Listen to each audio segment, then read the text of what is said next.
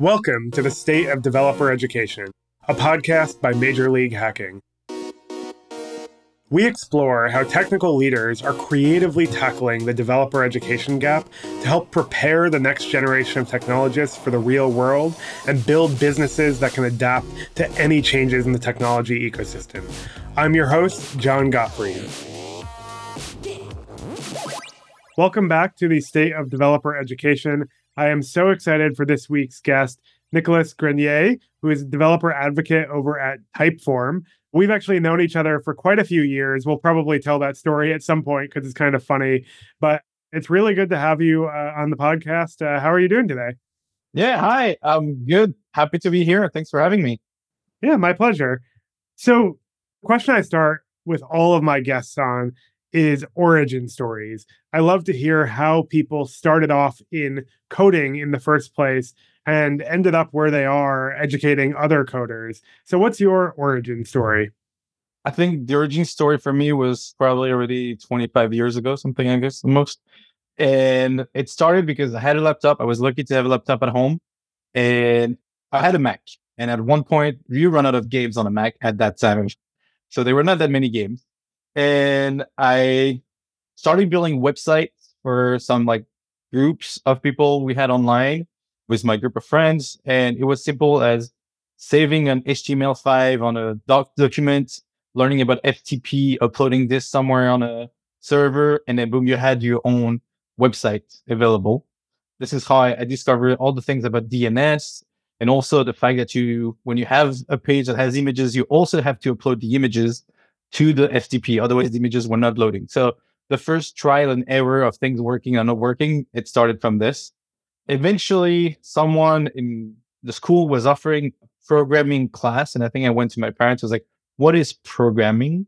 And I think they told me, well, you've done websites, like this is new, but before what people used to do, they used to create stuff that you use on the computer, like you're using Photoshop, using all the things. Well, you can be one of them and build this. And this is how I got involved into learning Visual Basic. I was on a Mac still, and it didn't have Visual Basic, even like a VBA for Office. And so I think for Christmas or for my birthday, I got a license for REALbasic, which was the basic version for Mac. And my mom printed the PDF reference of everything that language. And like that was really the beginning of discovering things on my own and going into forums and ask questions over there. That's really cool. I have very fond memories of Visual Basic actually, which I feel like is I don't know, like a lot of people hate on it, but I thought it was such a cool tool that you could see like the GUI and the code, but also like the live values of different variables and stuff. Like I think it was ahead of its time in a lot of ways. The cool thing is like it was available to everybody because it was in the software that everybody was using, which was Microsoft Office.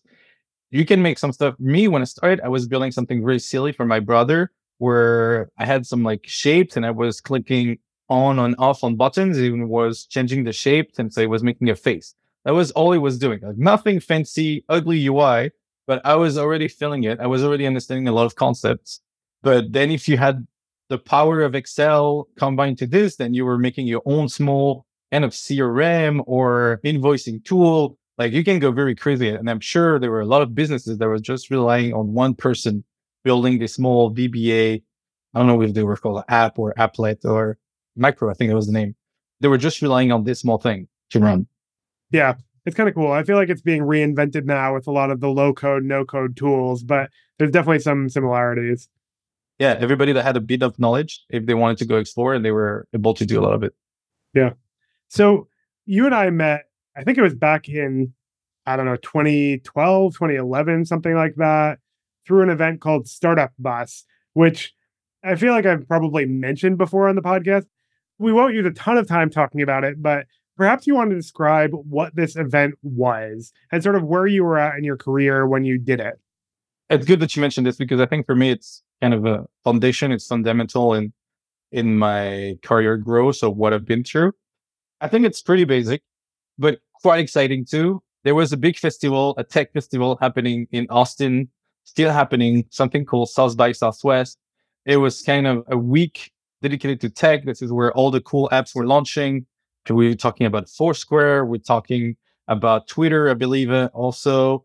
some stuff like Snapchat probably launched there. Highlight, if you remember these apps that disappeared, like apps that launched there also disappeared. And for people that were in San Francisco, people that were all over the country in the States, that was the dream of like, we want to be there. We want to launch our startup there. This is where the press is going to be. This is where the investors are going to be. And this is the time to be surrounded by other tech folks and network. But in the region, it was a group of Australian entrepreneurs. They couldn't go from San Francisco to Austin because they were tight on a budget and all the flights were really expensive. And so I think they put themselves on the challenge. It's like, what if we go on a bus all together, like US West Coast uh, road trip style, and we try to build a startup on the way? And they did this the first year as a group of friends. And I think once they found out that it was working, they tried to recruit more people. And that's how I got into the second year, I believe. And I've done it as an attendee two or three times and also sponsoring with the company I was with at the time. And that was a life changing experience. Why was it life changing? So I was still in school at the time. So it was like during an internship, normally you have to stay at your workplace and do all the hours and be nice. But the co-founder of the company was nice enough to say, okay, if you want to go live that experience, you're young, spend 10 days over there. That's cool. And also was tight on the budget. So going to South by Southwest on a plane, finding a hotel was not possible. And so having this option and then building something was really quite exciting. We got lucky because I left from the San Francisco with the San Francisco bus. We had TechCrunch on board with us and people took it very seriously.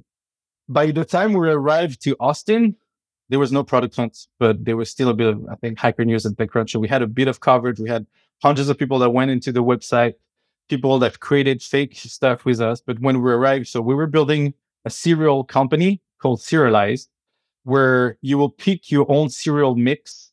So the chocolate pops, so the Lucky Charms, but you want a mix of them and add a bit of uh, granola in the middle, like something that no one sells in the store. Well, we're letting you make this mix together and you will deliver it at your door. That was the purpose of Cerealize. And so by the time we arrived to Austin, we had uh, shipped a printer, shipped some cereals, shipped some boxes. So we will really make the app live and distribute those boxes to people. When we arrived, people from Kellogg's and people from the mom cereal group, nutritionist for mom, the mom for like better health stuff, heard about it. We got into some national news stuff. We're like, as if we were a real startup and we were just a hackathon project that was built on a bus. And that was just incredible to live through that. I think also the other thing that was like learning experience is like when you travel from San Francisco to Austin, there's a huge part of the travel that is happening where there is really no connection. And we're talking at a time where 4G over MiFi stuff was not really working well. And so you couldn't really tether to your laptop or anything like this. And it was even worse than what it could be right now when you're crossing the disk. So you had to code locally no API documentation, nothing like this. Find your own resources, ask for help in the bus with people surrounding you. And eventually you stop at a gas station to refuel the bus or to get a quick snack. And then in the 10, 15 minutes, you had to deploy your app and push the, the new changes. And as we had people that were coming on the website, we had to push changes and entertain them and show them new stuff and fix the bugs that we ship like at the last stop. So that rush also was really exciting. Yeah. I had a very similar experience. I think I did it maybe the year before you, but for me, I was also like finishing up college, had never done anything like that before.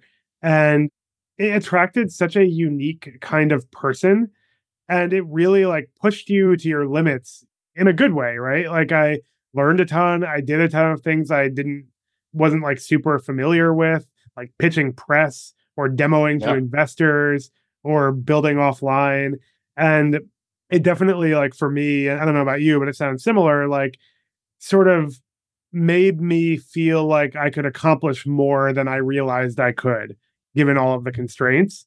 And that was really, really powerful. And, you know, it's just this like really intense bonding experience with a lot of the people that you're on the bus with. Like you're literally stuck in an enclosed space with them.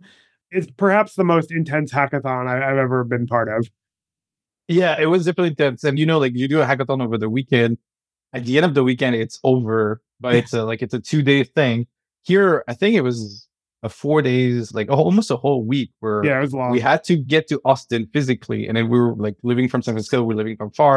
You were living from New York. That was also a, quite a trip. You had people that were living from Mexico and you could see the progression of all the projects and all the buses. And that was like building up on the expectation, building up on the excitement Mhm. until you finally meet at one point and you get to hear all those projects. You get to meet the people that built it. You only know them from what you followed online and like kind of uh, healthy competitions you had. But now you're meeting in real life. You hear about their struggles. You hear about what they're building, and that amplifies everything for sure.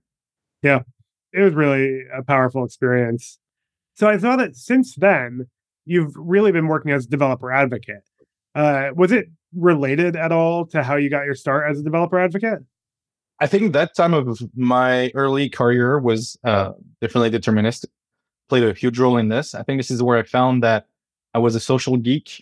I What- was. what do you I mean by San- that? Yeah. So I was in San Francisco. I was what 20 years old, something like this, 21 years old.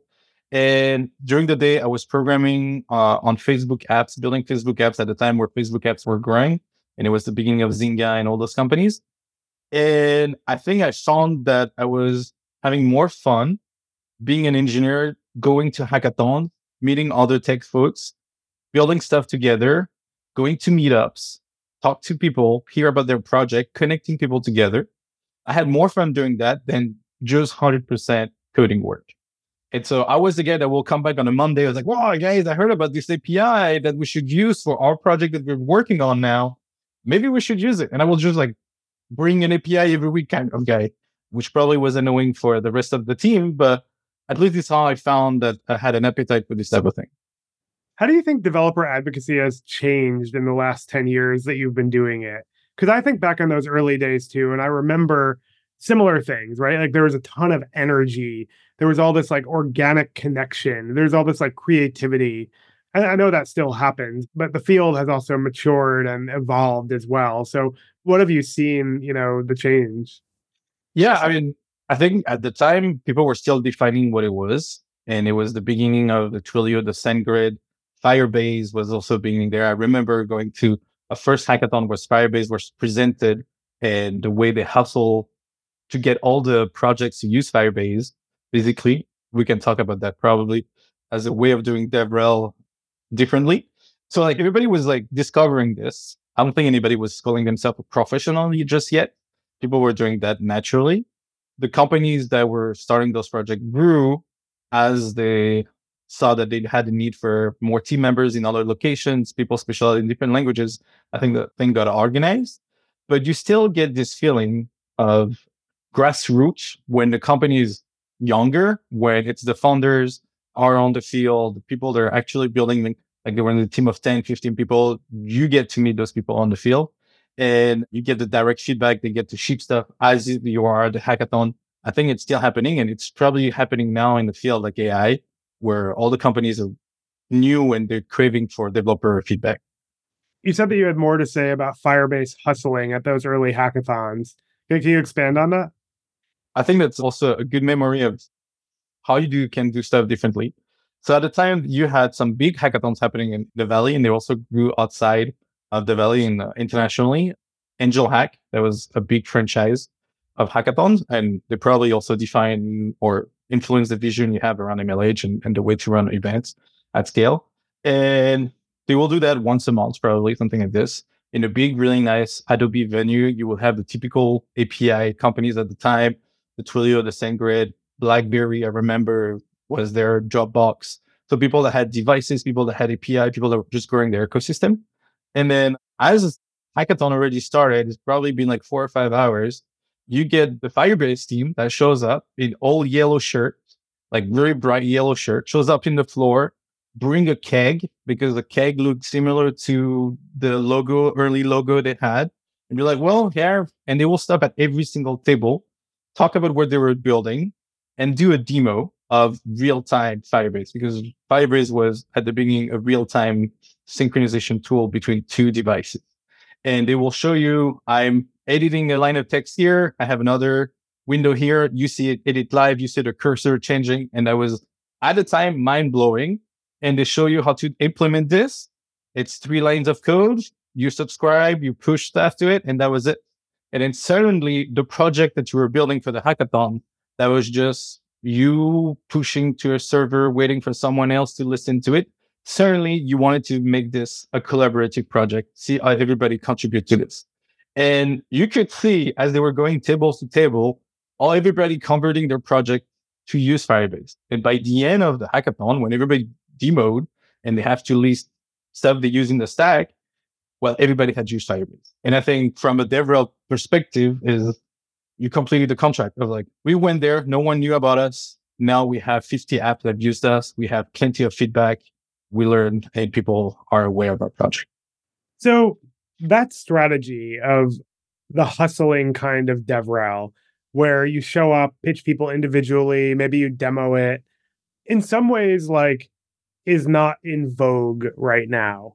Like a lot of DevRel teams are really focused on proving their ROI, developing scalable methods for reaching developers, really like thinking about it as more of a programmatic discipline than a one to one discipline. And I know it's not that black and white, right? Like I know that there are a lot of people out in the field doing that kind of work at meetups and hackathons, but certainly like the strategic trend is towards bigger, more scalable initiatives. How do you balance that? Like, how do you think about big, scalable programs versus that one on one interaction? It makes total sense to think a bit bigger and try to scale things, mainly because you can't be at all the events all the time. It takes resources to get your whole team together in one location and then do that multiple times into different events. I think they, they did this because it was happening in their garden, literally. Like it was a block away. Let's show up. It is our crowd. It's our ecosystem. We can be part of it. So you can probably do that on your own as a, the local level. But then for everything that's online, you now have different ways of reaching out to more people.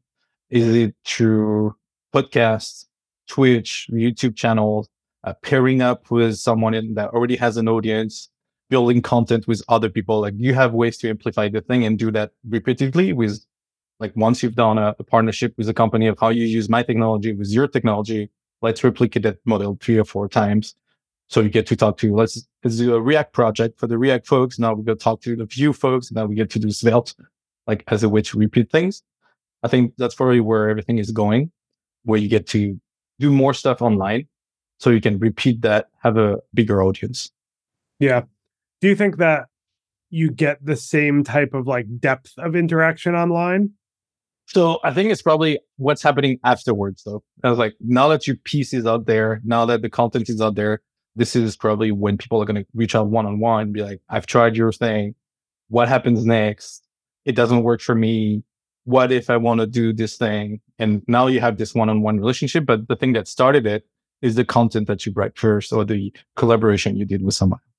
Yeah, that makes a lot of sense. I think that there's a hook, right? Like someone learns something and they want to go deeper as they get more advanced in either their project or the technology. And that's often when you get to know them better and help them more directly.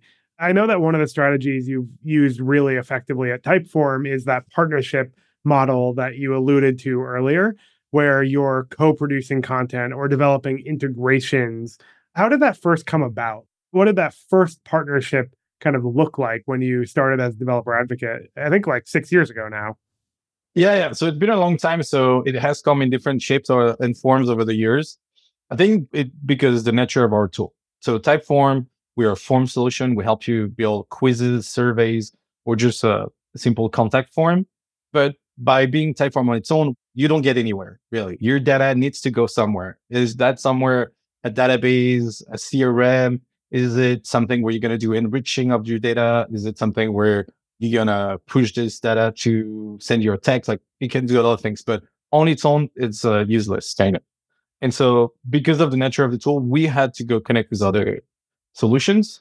And so I think organically, I went to try things and like write content and say how you can connect Typeform with Twilio and make a blog post about this. Eventually, then it gets picked up into the Twilio newsletter that brings you a bit of visibility and then you continue to do that a few times. So you're basically saying that like as you were just trying to get people excited about and aware of Typeform, using other cool APIs was just a natural extension of your work. Exactly. And it played two things here is we didn't really have a developer community that was organized. So one way to grow our audience or to what I wanted is to know people maybe knew Typeform, but didn't know that we were a developer friendly platform and that you can do stuff with developers because our main audience are not developers. It's people actually that don't know how to code and we are actually no code tool. So that was a way to piggyback on an existing communities and get our name out there in the developer world. It's like actually you can do stuff with Typeform as a developer, or if someone in your company is using it, usually it's the marketing department. Well, as a developer, you can give them a better experience by connecting it to other tools too. And that's how it worked organically. And that was through a blog post newsletter, but eventually we did some collaboration with Postman on how like you can use the Typeform API inside Postman and build some flows using their new things that they were launching at the time. I think they, yeah, they had different tooling like this.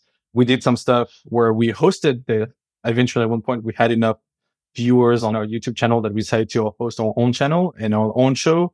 And this, it was more in the no code space. So how we built a connector for an open source Zapier alternative uh, called N8N. We did some stuff with a CRM that was out there as well. We tried to connect with other developer tools. I know that Typeform has native integrations, right? Like you can connect it to Google Sheets or you can connect it to Stripe. And that's like built into the product as a feature. I'm curious, like, where engineering starts and DevRel ends or dev advocacy ends in that model of integrations? That's a really good question because that's also like the shift of my job turn like as you try different platforms, as you ship stuff fast, eventually someone in the team will be like, well, if I ask the integration team, it will take them a whole quarter to build this integration. And we have now a conversation with a big company that wants to partner with us, but they're launching next month. So we better have an app ready for their ecosystem and their launch because they're only going to launch once and you want to be part of that launch partners. And eventually you go to Nico, to the DevRel team and be like, you guys ship stuff fast. You're great. You know how to provide feedback as well. So you will make us look good as a partner. So you're right. This is how I ended up building a lot of the integrations because to entertain those conversations we had with partners to build this relationship and to i think the goal here as well was like whatever we do in that role of like building integration we act as an internal third party developer so we also bring feedback about our own api about our own documentation about things that we need to improve and so eventually that makes us better on the developer side too so how much of like the developer advocacy work is I would call what you're describing there like engineering, even if it's demos, you know, it's engineering yeah, yeah. versus content writing versus events. Like, what is the actual breakdown of what you're responsible for? Because I think a lot of DevRel teams are fairly, they, they have a lot of responsibilities. Yeah. So in our case, we kind of narrow it down a bit. So we're less about talking to every single developer in the world because this is not really our focus and this is not really our ideal customer base. So we don't want every single developer to use a Typeform API when they don't need it. But like if someone was building a notification system, an SMS system, I can't imagine they want to talk to every single developer in the world or if they were building a database, but this is not our case. So we're a bit less focused on in-field, on the ground, hackathon, meetup type of stuff. Or if we do, it would be more about our main product, which is like a marketing tool, a tool for HR, a tool for quizzes and surveys, and not the developer aspect of things. And for the developer stuff, we're probably more on the partner engineering type of developer relationship stuff where we want to be known from our ecosystem, the Martech ecosystem as an open platform. And there, when there is a mutual interest, we come in the relationship to help onboard those partners, build code samples for them, and eventually they, that's how they build the integration and that's how they ship. And this is how, what we measure is like how much of those conversations did we facilitate? And then the other aspect is very similarly, it's enterprise focus. So people that will buy Typeform at an enterprise level will most likely use our developer tools to create their own integration, integration that we don't offer. They build stronger connection. Then same thing here. We need to help them. We need to provide the resources for those. And eventually by building the work for these two main audience. We're also helping the independent developer that it's like it's there and the work that we do at a higher level for uh, maybe the bigger folks help the individual developer in the end. So do you report into marketing or engineering? So over the six years, I've probably been at every single team in the company and not finance and people team. Yeah. Right now I'm under product. So it's cool because I get to be really close to the product team. They're building stuff, working on the API, working on like processes around the API. At one point, I think that's another house that I think is great with DevRel is this partnership team because you both have the goal of opening up the ecosystem, growing the number of integration, growing the number of people that integrate with you. And that probably works more for people that are in the SaaS world and then not like where API is not the main product, like Typeform. And yeah, at one point I was in engineering as well, but that was a bit harder, I would say, on like how to evaluate my role because they were looking this at the prism of of engineering work, like how many commits, how many bugs that I fixed, these type of things. And at the time, a lot of things were around content and in community engagement. And that was not really aligned. In product, what do your goals tend to look like? So right now it's a lot of experimentation. I'll say like in this sense, the DevRel is kind of the person that goes into the jungle with the machete, makes the first trail, and then everybody else follows behind. So a lot of proof of concept, a lot of exploration about APIs, about platforms we should use, how things would work, like experiments, and eventually we decide which POC we continue, and that goes into another team. If you're able to share, were there ever moments in the six years you've been doing this now where people question the value or the outputs? Because I know that that's something a ton of DevRel teams struggle with. And to be doing what you're doing consistently for so long, to me, says that like you've found something that works really well. But I'm curious if that's always been the case it's the case every six months, pretty much at different levels and at different times for different reasons. I think I'm at a point where we invented our own definition of DevRel and probably because it's me that impersonate this inside the company and I have the knowledge of the product. I have the knowledge of conversation of talking to a lot of people. And if someone was starting DevRel today, it would be totally different, probably.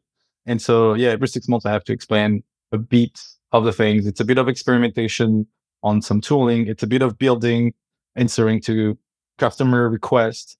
I think the role that I'm defining here is I want to be a yes person when we're talking to, and I think this is the power of DevRel as well. When we're talk to customers, we're like, oh, this is a feature that doesn't exist in the tool. I want to be the person that says, no, it exists. And you just have to make three API calls and we can solve your issues. And so explaining all that and all we do and the community grounding as well so being part of Renap and part of a lot of no code community, which are not developers, but they're really a bit higher engaged, like more engaged and a bit more hacky than just a regular user. And so they're using the APIs. They have kind of a developer mindset. So I would say if you're a DevRel that understands the no code world is also important in some cases. Yeah, I forget where I was going with this, but like it's trying to show the variety of things that we do and explaining it to the right people in the company it's interesting because I think that's a common trend that people have to re-explain what they did. It sounds like because your team has a level of focus on a very particular persona, right? That's not all developers, but is a subset of developers. That identifying where you've made an impact is, I don't want to say easier, but like it's possible.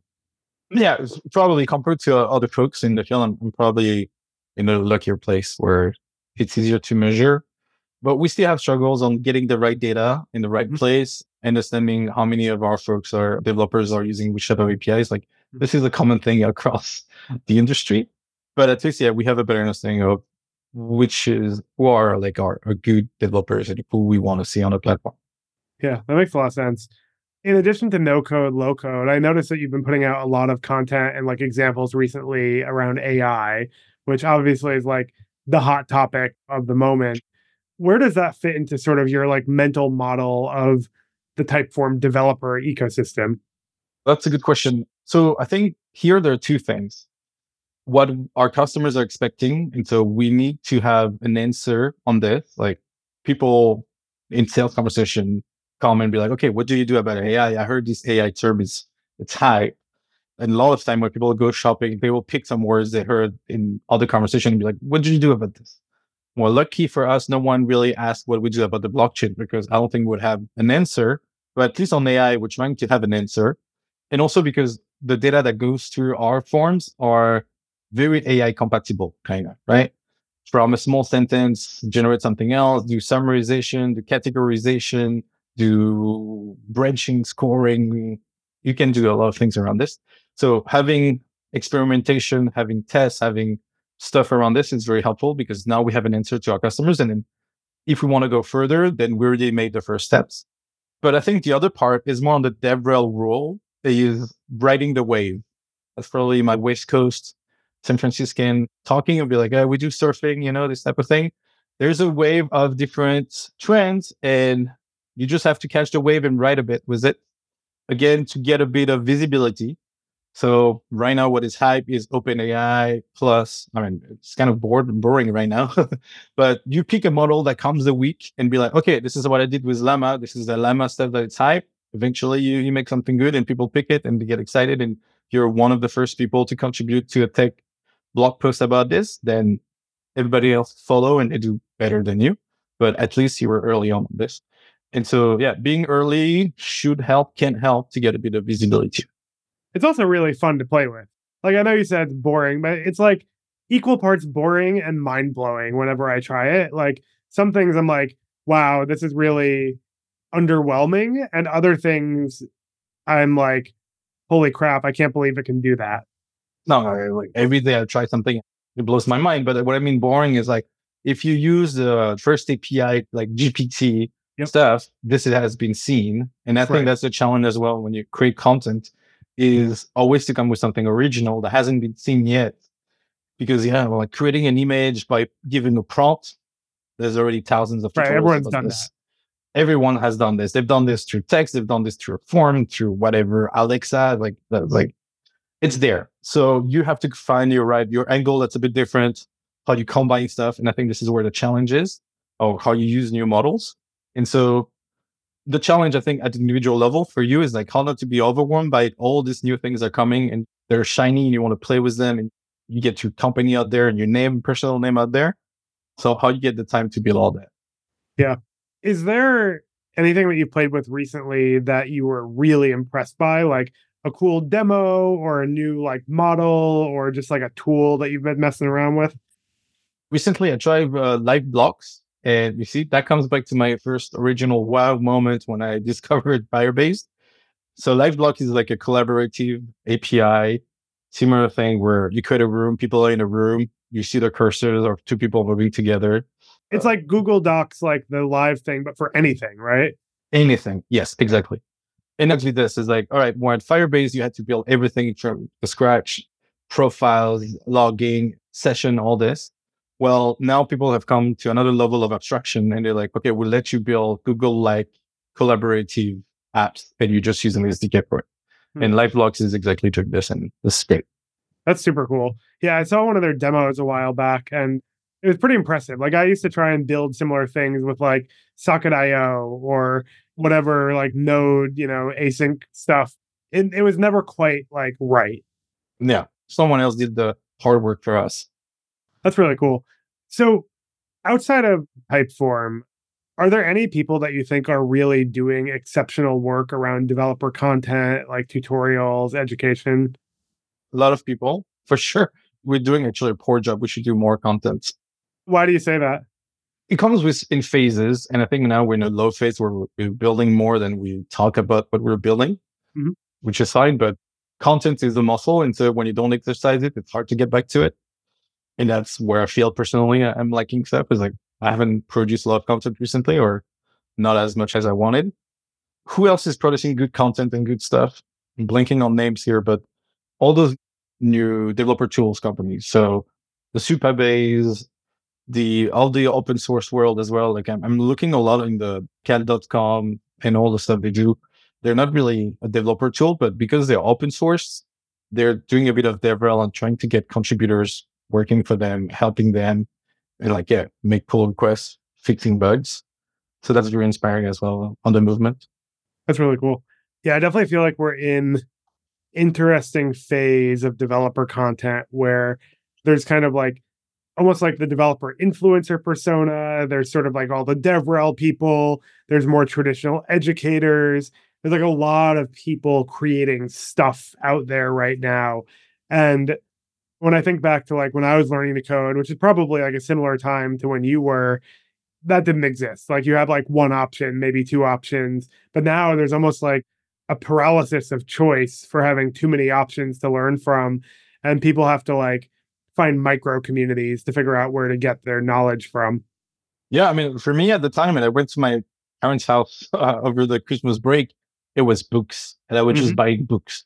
And then when you got the Drupal five book, yep. eventually Drupal six will come up, and you'll buy the book from Drupal six.